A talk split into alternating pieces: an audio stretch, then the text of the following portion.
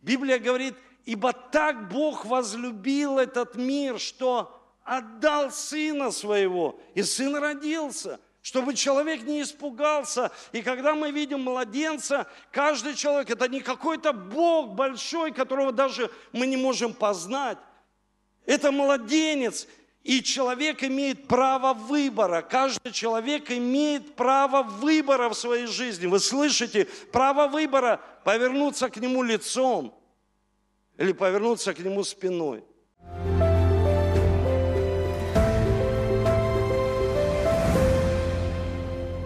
Всех очень рад видеть, очень рад вас видеть. С Рождеством вас, дорогие!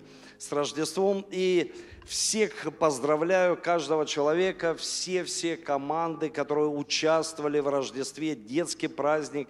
Я знаю, проходил в два часа, э, сейчас такое хорошее действие. И вообще творчество – это то, что создал наш Творец. И когда мы живем с Богом, с Творцом, тогда мы творим, тогда Бог открывает в нас творческий потенциал. А мы всегда в потенциале. Все, что мы сделали, уже мы сделали. И нужно стремиться к чему-то большему, лучшему. И поэтому Бог всегда дает нам силы, дает нам мудрость.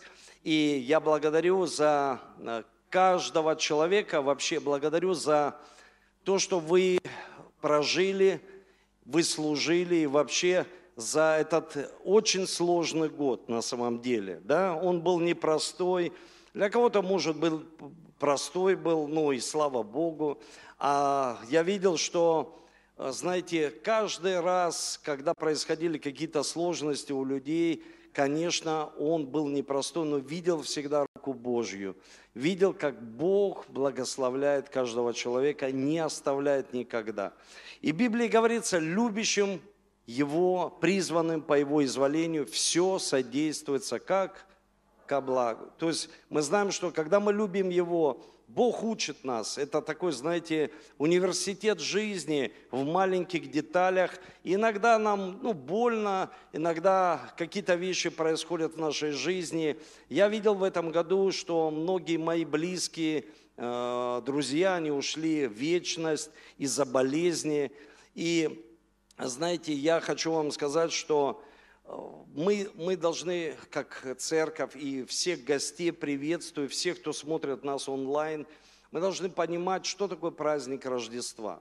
Потому что иногда мы отмечаем это как праздник, мы можем радоваться, мы можем вместе быть, но давайте углубимся и поймем, и, ну, хотя бы отчасти, что, что это за праздник и кто может родиться в нашем сердце. И я хотел бы посмотреть место из Священного Писания, это Евангелие от Матфея, с первого стиха. Здесь говорится, когда же Иисус родился в Вифлееме Иудейском, в дни царя Ирода пришли в Иерусалим волхвы, с востока говорят, где родившийся царь Иудейский. Ибо мы видели звезду на востоке, пришли поклониться ему. Услышав это Ирод, царь встревожился, и весь Иерусалим с ним.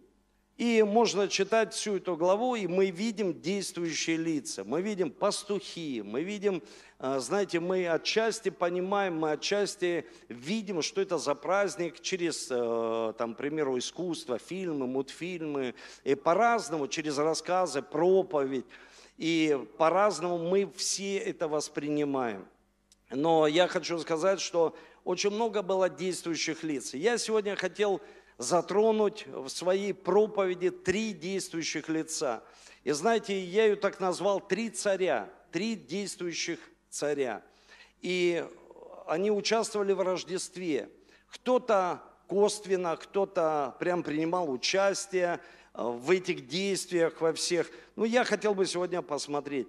И, конечно, я хочу начать с э, царя Ирода – и знаете, я попросил найти э, такую подходящую фотографию в интернете, и медиаслужение мне поможет.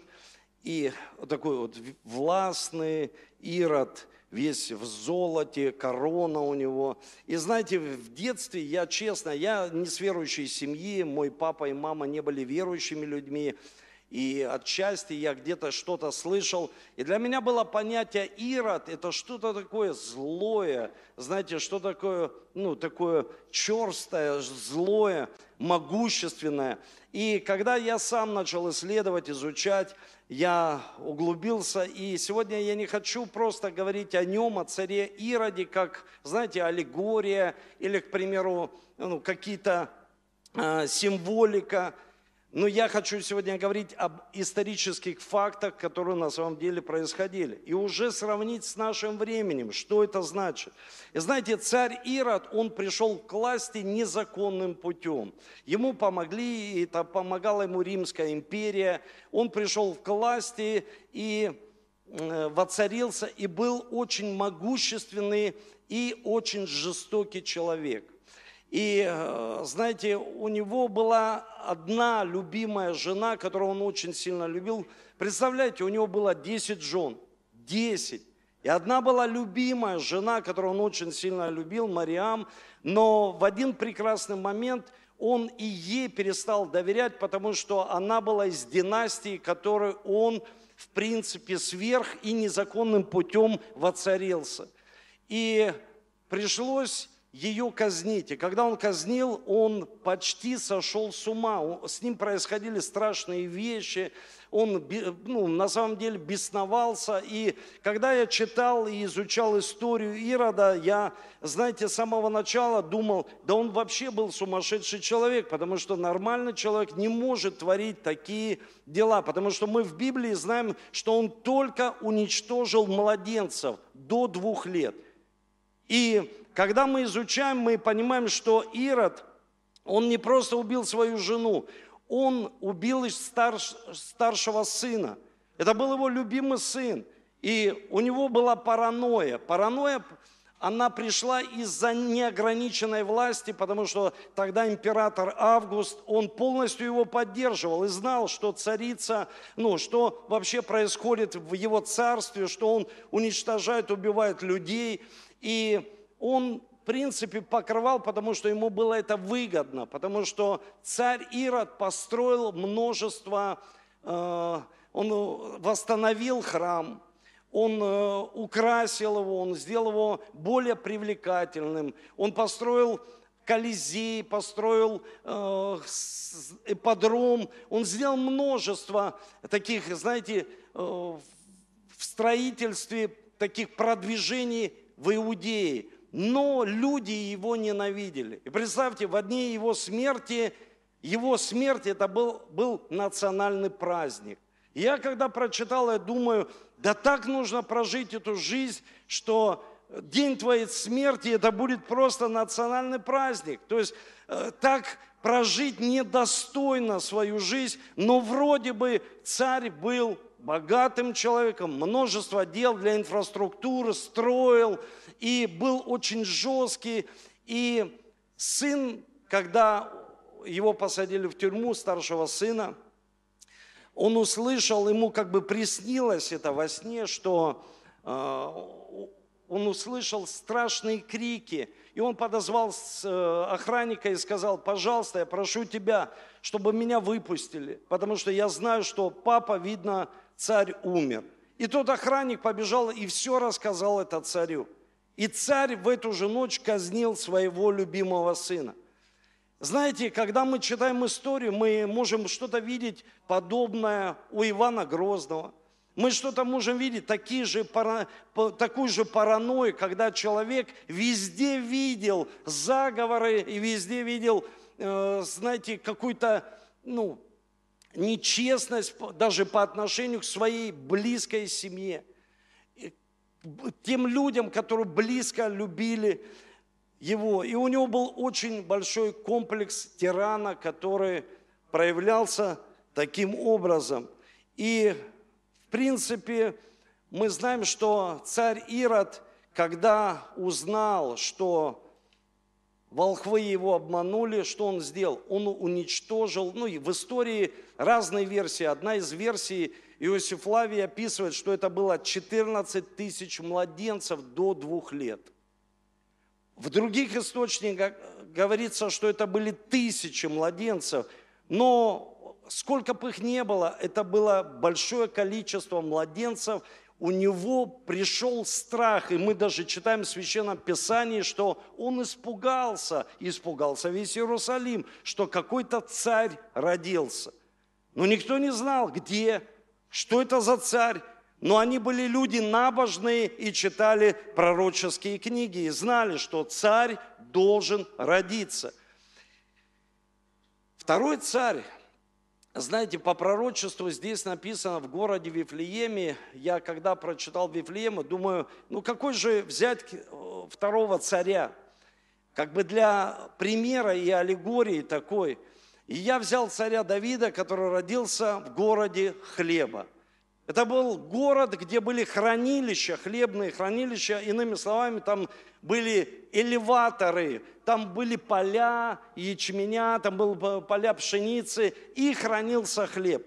И этот хлеб хранился, и рождается такой юноша, как Давид, и мы знаем его как псалмопевца, но очень важно в истории, не все псалмы написал Давид, но все знают его как потрясающего героя, того, кого возлюбил сам Бог. Потому что в переводе имя Давид, в переводе возлюбленный. И его Бог возлюбил, мы знаем, он возлюбил его по сердцу его. И знаете, когда а, царь а, Саул дискредитировал себя, это было правление царя Саула, один из пророков пришел в дом к Давиду. И он получил такой некий приказ от Бога, чтобы он помазал кого-то на царство. И папа Есей Давида поставил перед ним всех своих сыновей. Они были большие, крупные, они были такие все подкачанные. И он смотрел на них, на каждого, и голос был внутри. Не этот, не этот. Он подходил к каждому, не этот, и он сказал, а где еще, если? Он говорит, да, у меня есть младший сын, который там во дворе пастушок, он пасет овец. И он его позвал. И Библия не всегда описывает внешность людей. Это очень, ну, мы фактически этого не видим, что в Библии описывается внешность человека. Но внешность Давида описана. Он был красивый, у него были рыжие волосы, как бы огненные в переводе. Он был очень красивый юноша. И Бог показал на него и сказал, это он. Проходит время, и Давид, человек, который страстно любил Бога, он выходит на сражение. Мы знаем, что он не пришел на сражение, чтобы сражаться – он просто принес еду своим братьям и увидел, как хулится весь израильский народ. Какой-то стоит громила по имени Голиаф и кричит на всех, и хулит их всех. В принципе, это была такая стратегия того времени, когда подходили к крепости, всегда хотели принести некий страх, чтобы люди сдались и открыли ворота.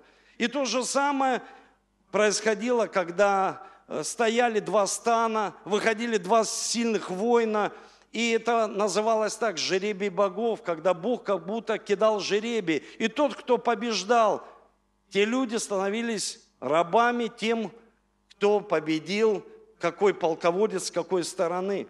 И знаете, Давид, он вышел, в Библии говорится, с палкой и вышел с прощой. И Голиаф, когда увидел его, он сказал – что ты идешь на меня, как на собаку с палкой – и Голиаф описывается, это тогда уже люди научились работать с железом, это был щит, это был меч. Написано, что у него было копье несколько метров, он сам был очень высокий, Голиаф, почти два там с чем-то метров. Это был такой, знаете, высокий человек, как баскетболист, и он был большой в этих всех латах, в этом всем, во всем железе, шлем у него был большой. И даже здесь не может художник описать, какой он был большой, этот человек. И Давид сказал вот эти замечательные слова, которых потом слагают легенды, пишут поэмы, э, везде делают статую Давиду, э, что Давид сказал, ты идешь на меня с мечом и копьем, а я иду против тебя во имя Бога Саваофа. И Давид Мы знаем, он побеждает в этой битве. Давид тот человек, который мог хранить тайну. А тайна была в том, что его помазали на царство при живом царе. Он никогда не бунтовал. Он мог дружить. Давид был хорошим другом. В Библии описывается, что у него был хороший друг Иоаннафан, это сын царя. Он умел дружить, он умел побеждать, он любил Бога, он был человеком победы и страстно прославлял Его, как мы сегодня в самом начале мы поем, прославляем здесь. Мы можем прославлять в машине, мы можем прославлять дома, мы можем прославлять тогда, когда мы вчера отмечали праздник, праздник Рождества. И знаете, вот этот жеребий, он пал на Давида. Буквально недавно, когда у меня была миссионерская такая поездка в Краснодар, меня пригласили в одну семью, я знаю много лет эту семью. Эта семья, они потеряли кормильца. Муж скоропостижно скончался. И жена осталась с его мамой, со своей свекровью и восемь детей. Вы представляете, восемь детей. И эти люди, они страстно любят Бога. И я просто общался с супругой и спросил, ну как вот в первое время, что ты вообще переживал? Она говорит, я хулила всех, я Бога хулила, церковь. Я вообще не могла понимать, почему, понять, почему это все произошло. Честно сказать, пастор, я просто всех Э, ну, была недовольна, и я роптала на все. И потом я села в один прекрасный момент и просто сама себе сказала, а что я могу дать детям, если я буду жить в таком состоянии? Что я могу дать своим детям, если я буду недовольна властью, недовольна церковью, недовольна всем? Что я могу, кроме горечи, дать своим детям? И она села и задумалась. И знаете, в тот момент она просто дала себе такой некий обед, что она будет продолжать жить верой, она будет продолжать поклоняться Богу, верить в Него, что этот Голиаф, который пришел в их семью, он падет. И она сказала, я буду продолжать приносить жертвы на строительство Дома Божьего, потому что все самое лучшее было тогда, когда я живу для Бога, а Он живет для меня – и буквально через два месяца один из застройщиков в Краснодаре, он, знаете, для меня это как жеребий богов, потому что он не посещает нашу церковь, он вообще никаким, никаким боком к нам не относится, он просто как будто кинул жеребий и попало именно на эту семью. И он позвонил им и сказал, вы знаете, я крупный застройщик, и я хочу подарить вам большой дом. И когда я пришел к ним в этот большой дом, я увидел, что для их детей, всех восьмерых, Бог совершил чудо. Почему совершил чудо? Потому что Он верен, любящим Бога, призванным по Его изволению, все содействуется во благо. Бог делает, нам кажется порой, все идет как будто против нас. Но на самом деле, знаете, я хочу сказать вам, на самом деле, если мы подумаем о том, что кто может родиться в нашем сердце и жить там, и возрастать, и вести нас по этой жизни.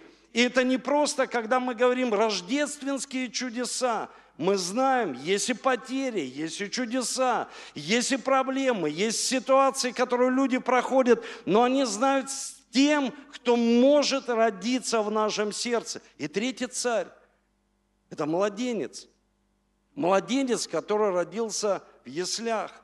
И знаете, для нас всегда, я всегда слышу, и в принципе у нас уже сложилась такая некая парадигма, что он родился в яслях, значит, это какое-то, ну, не очень хорошее место, но это говорится о Востоке.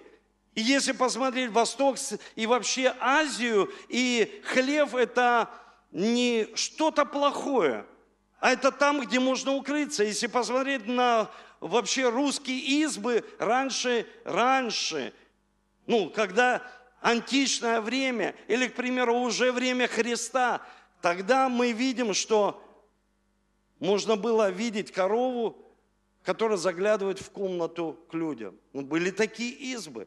И человек мог укрыться там, где укрыться, согреться. Он мог согреться в хлеву, прийти и согреться. И эта семья, они пришли, согрелись, и она родила там, потому что не было места в гостинице. Просто этого места не было. Без, давайте возьмем без всякой аллегории, что это не просто грязное место, только сердце человека. Да, греховное и грязное.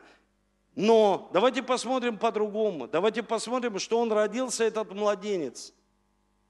Это не властный Ирод, это не победитель Давид, который побеждает, все делает во имя Бога. Это младенец, который рождается. Знаете, когда я первый раз посмотрел один из кинофильмов, в котором автор Льюис закодировал послание Рождества. Это хроники Нарнии. Тогда люди не могли смотреть этого фильма, его еще не было, тогда могли прочитать это прекрасное произведение о Христе. И знаете, там такой некий образ – описан льва, и когда он встречался с человеком, у него пропадали когти, то есть они исчезали. И потом на лужайке, когда лев сидит, и он потом превратился в, в акция, он превратился в ягненка, такого беззащитного. И когда я просто об этом подумал, что родился младенец, чтобы вообще не испугать людей судами, воздаянием. Библия говорит – Ибо так Бог возлюбил этот мир, что отдал Сына Своего, и Сын родился, чтобы человек не испугался. И когда мы видим младенца, каждый человек, это не какой-то Бог большой, которого даже мы не можем познать. Это младенец, и человек имеет право выбора. Каждый человек имеет право выбора в своей жизни. Вы слышите? Право выбора повернуться к нему лицом – или повернуться к нему спиной. Мы выбираем, потому что он младенец. Когда мы бы видели что-то большое, мы бы видели большого Бога, такого, которого прославлял Давид, Бог войны в переводе, Саваоф, мы бы не смогли выбирать свою жизнь, мы бы просто это сделали. Но когда родился Иисус, представьте, младенец – и младенец рождается, чтобы мы могли сегодня в своем сердце услышать тихий голос, потому что Бог не говорит в чем-то таком, знаете, громком. Бог не говорит в громе, в молнии. Бог говорит в тихом веянии. Когда у каждого человека может родиться младенец. И мы можем сделать самостоятельно этот выбор, чтобы он родился в нашем сердце. Когда волхвы, они вычислили по звездам, и, знаете, исторический факт говорит о том, что они шли к Иисусу два года. Я сегодня, когда смотрел вообще, сколько едут люди с юга в церковь, два часа, там два с половиной. Слушайте, вы большие герои, вы благословенные люди.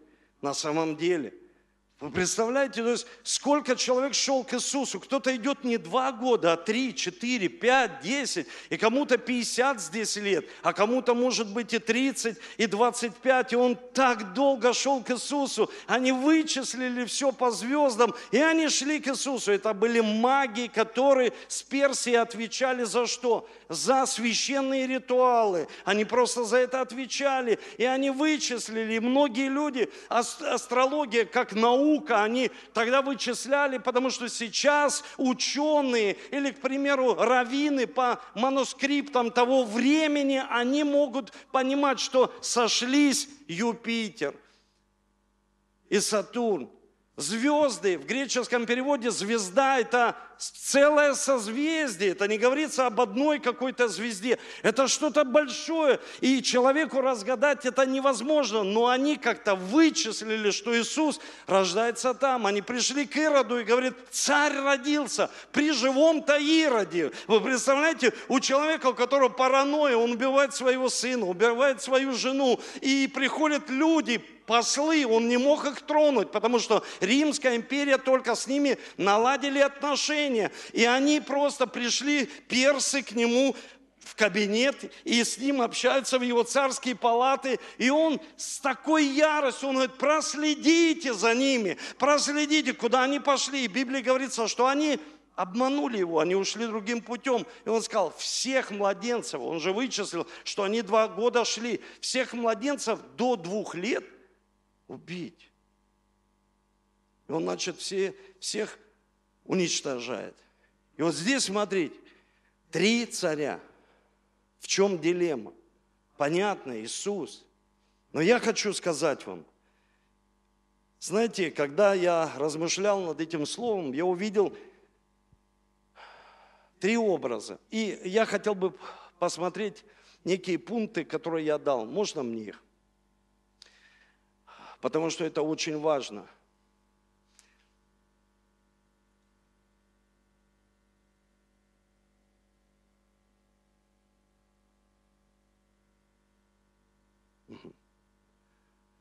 Хорошо, смотрите, что в нашей жизни, когда мы видим что-то, что такое царь? это управитель. Что такое царь? Это титул, это тот, кто управляет. Если мы видим царя, люди были или в послушании, или нет. Что приносит послушание? Оно приносит что? Оно приносит поклонение. Поклонение, когда чему-то мы поклоняемся, в того мы Бога и преображаемся. Мы становимся такими же. Почему я показал Давида? Потому что он ничего не боялся, он знал Бога Саваофа, Бога войны. Он, он увидел этого громила, и он сказал, меня это не пугает, я знаю, кто на моей стороне, я знаю своего Бога. Знаете, если посмотреть, можно следующее. Попросил вместе все вас сделать. Быть в тандеме, Бог и человек. Что такое Рождество?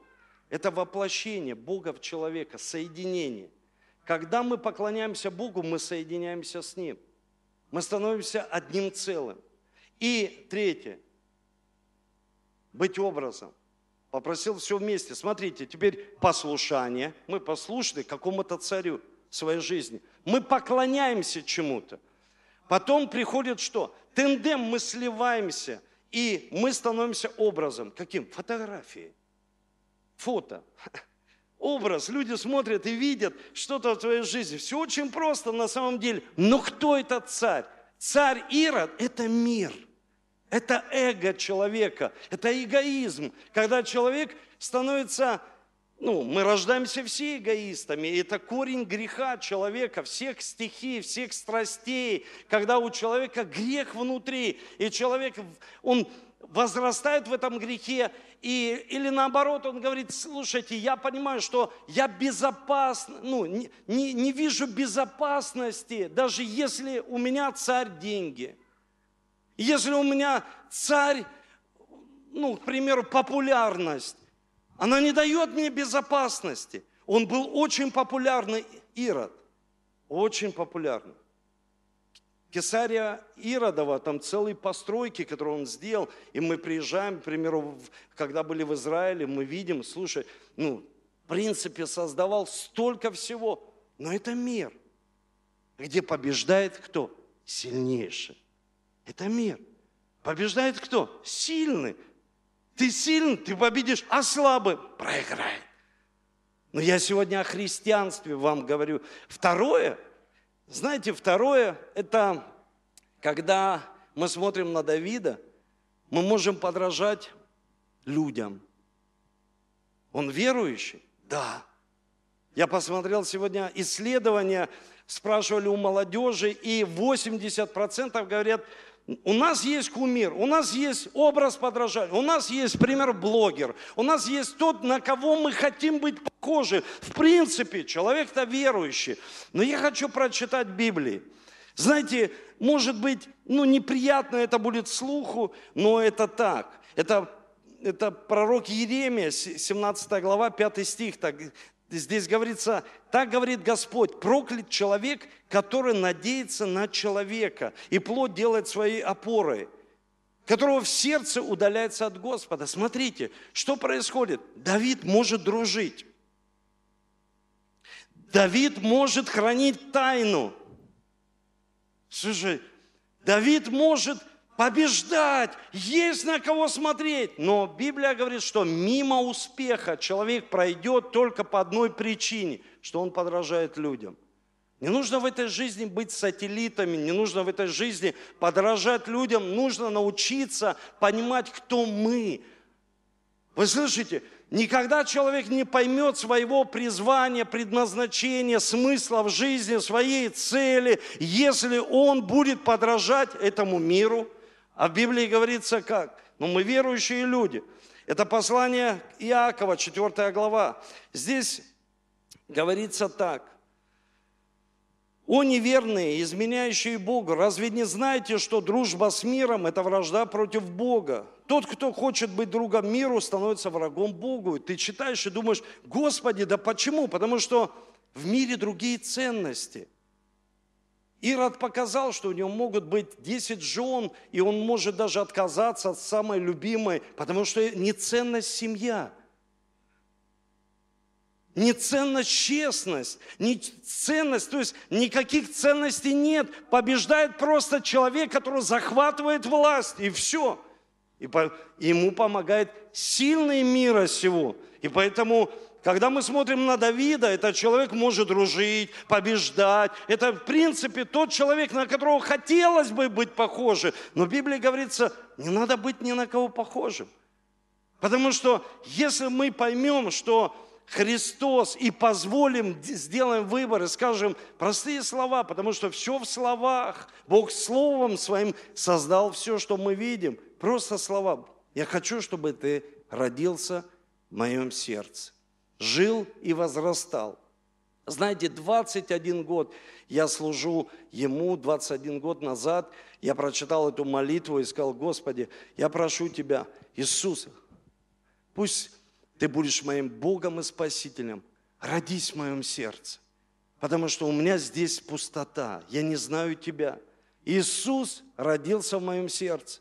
И знаете, когда Иисус родился, Он тот, кто в тихом веянии говорит каждому человеку. И тот, кто был рожден, чтобы что? Умереть.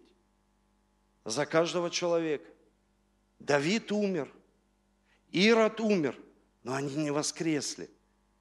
Единственный царь, который воскрес, это Иисус Христос, который слышит меня каждый день. Когда я к Нему обращаюсь, почему? Он воскрес. Почему Он воскрес? Потому что Он Бог, и Он знаете, уничижил себя до того, что стал человеком. Был в грехо... Он был э, с грешными людьми, был в негреховной природе, чтобы спасти каждого из нас на Голговском кресте. И мы, когда верим в Иисуса, просто вера, просто вера, мы можем приходить к Нему и признавать свои слабости – когда мы признаем свои слабости, мы видим, как Бог нам дает свою силу. Вы слышите, мы не признаем свою силу. Тогда мы понимаем, кто является царем нашей жизни. Ирод, Давид или Иисус, младенец. Он наша сила. Потому что человек, рано или поздно мы все пойдем в вечность. Вопрос времени – знаете, вопрос времени. Сегодня, когда буквально я э, об этом размышлял, я понял, что преступление э, против человечества, если в церкви не учить о вечности. Потому что могут быть как те 10 дев, которые э, пять, они даже не ждали, они даже ничего не знали об этом, но они не дождались. Хотелось бы учить церковь, чтобы церковь знала – и церковь понимала, что такое вечность, тем более во времена коронавируса, когда каждый день 1300 человек уходит в вечность. И даже, может быть, никогда не слышали о Иисусе, младенце, который дает право выбору человека, свободный выбор, чтобы он родился в нашем сердце. Давайте поднимемся с вами. Давайте поднимемся, и я хочу молиться сейчас вместе с вами, чтобы мы всегда могли анализировать свою жизнь. Кто наш царь? Мир с его ценностями. Прообраз Ирода. Давид, мы подражаем кому-то, каким-то людям. И знаете, подражание, оно уже стало в разряде кумира. А в Библии говорится, не делай ни из кого кумира. Не нужно никому подражать. Нужно быть оригинальным человеком. Мы оригинальные. Мы не жалкие копии, мы оригинальные люди. Вы слышите? Сегодня мир такой стал. Мир просто через средства массовой информации, интернет. Люди хотят подражать. Люди хотят делать, как этот мир. Но послушай, а Бог хочет, чтобы ты был оригинальным. Мы должны посмотреть на себя в этом году. Год заканчивается. Господи, заканчивается этот год. Все ли цели я осуществил? На что я вообще надеялся и уповал? На какого царя? Кто был во главе моей жизни? Просто мирские ценности. Или люди, даже, может быть, верующие люди – в Библии говорится, подражайте мне, как я Христу, сказал апостол Павел, но он не сказал ему подражать, он сказал, подражайте моей вере. Я могу сказать, как пастор, подражайте моей вере, как я верю в Иисуса. Как бы мы ни дружили, услышьте, люди слабые, они могут подвести, они могут пообещать и не прийти. Они могут пообещать даже верующие помолиться и не помолиться. Мы люди, мы забываем. Послушайте, не нужно никого осуждать за это, просто нужно быть человеком, который полностью надеется на царя. И вот этот вопрос, который там, где родился царь? Задайте сегодня себе этот вопрос. Где родился царь? Где родился? В Иерусалиме, в Вифлееме. Где родился царь? Здесь, в моем сердце. Он родился однажды и будет возрастать, а мое тело будет стареть, потому что мы все стареем.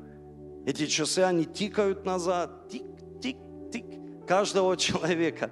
Какой бы ты ни был, как бы ты за собой не ухаживал, все равно время, отчет пошел назад. И все должны знать Бога Царя. И в переводе Иисус Христос – Бог душ, Бог правды. Бог, царь правды, царь наших душ. Тот, кто управляет нашей жизнью, Он в центре нашей жизни. Давайте будем молиться. Можно, чтобы вы раздали святое причастие, потому что мы заканчиваем сегодня святым причастием. Я хочу, чтобы каждый человек – а вы пока раздают святое причастие, просто проанализируйте свою жизнь. Не дома, потому что вы пойдете опять. И может быть, знаете, вот это, ну честно, сегодня мирская суета, шум, шум, скорость, быстрее, быстрее, быстрее, принимай решение. Или, к примеру, толпа, мнение людей. Сегодня так кричит это мнение людей. Мнение, мнение, мнение. О, мнение, ты стал верующим. Я 21 год назад стал верующим. И Просто я услышал мнение людей, я думал, что приду ко всем своим друзьям, и Иисус родится в их сердце. Я услышал мнение, но я подумал, я могу пройти через толпу, через мнение людей. Я не хочу жить мнением людей, я хочу жить мнением моего царя, Иисуса Христа. Вы слышите? Все мнение – Услышьте меня, все мнение написано в Священном Писании. Мы ничего не придумаем. Не в убедительных словах человеческой мудрости. Церковь, услышьте меня, гости наши. Разве сегодня, послушайте, вот у меня здесь присутствует моя прекрасная супруга. Я люблю свою супругу, это моя королева. И даже здесь у меня не все дети, у меня пять детей. Я даже их не могу собрать на фотосессию. Это сложный процесс, очень сложный. Я скажу, у меня пять детей, у меня есть это и то, и вот это. Но сегодня людей не удивишь ничему. Не удивишь, что Бог дал свободу людям. Ну, это тебе дал свободу. Бог меня исцелил, ну, это тебя Бог исцелил. О, я построил, сделал о, это ты построил, сделал. Послушай, сегодня людей не удивишь, но очень важно, чтобы мы не удивляли людей, а проповедовали Евангелие, благую весть. Иисус родился тебе лично. Где? в твоем сердце. Скажи вместе со мной, дорогой Небесный Отец, я благодарю Тебя, что Ты отдал самое дорогое. Иисус Христос родился здесь, на этой земле. Он жил как человек. Он умер на кресте за все наши грехи, оправдал нас, искупил нас, простил нам все грехи, все аргументы против нас. Он пригвоздил к кресту. Все болезни Он прибил к кресту. Все проклятия Он разрушил. Проклятие бесплодия, проклятие нищеты, постоянных случайностей Он разрушил на кресте. Иисус Христос, Ты мой Спаситель. Живи в моем сердце, возрастай, а я буду умоляться. И сегодня я, перед тем, как буду принимать святое причастие, я хочу сказать о своих слабостях. Скажи ему тихо про себя. Скажи ему о своих слабостях. Скажи, с чем ты борешься, и ты не победил это в этом году. Может быть, ты не стал как Давид, но ты значимый в глазах Божьих. Он записал твое имя у себя на ладони. Написано в Библии, твое имя записано на ладони у Бога. И Он постоянно видит. Может, ты думаешь, что кто я такой? Я маленький здесь, в городе Москве. Я такой маленький. Бог и не слышит. Бог любит тебя. Он не просто слышит, Он тебя любит. И сегодня пойми, не важно, откуда ты – Самое главное, важно, куда ты идешь. Куда ты идешь, какие твои цели с Богом. Кто родился в твоем сердце? Иисус, благодарим Тебя, что Ты родился в нашем сердце. Спасибо Тебе. Отдай Ему все слабости и попроси у Него силу. Он дает силу, не человек, Он дает силу. Это тело Иисуса Христа, этот хлеб. Мы с верой принимаем – этот сок – кровь Иисуса Христа, за каждого из нас проливаемая, чтобы мы стали образом. Отцы, станьте образом, чтобы дети смотрели на вас, и вы отображали Бога, не мир этот, не просто людей, вы стали чьей-то копией, и вы отображаете. Станьте образом, оригинальными, отцами, мамами, людьми, которые могут получать от Бога, и Он в тихом веянии может общаться с тобой. Не только со священниками, с тобой лично может разговаривать Иисус Христос, потому что Он воскрес, Он живой. И Он здесь, на этом месте, Он в твоей комнате, Он с тобой в машине, Он везде с тобой, потому что Он Эммануил, Он всегда с нами, всегда с нами.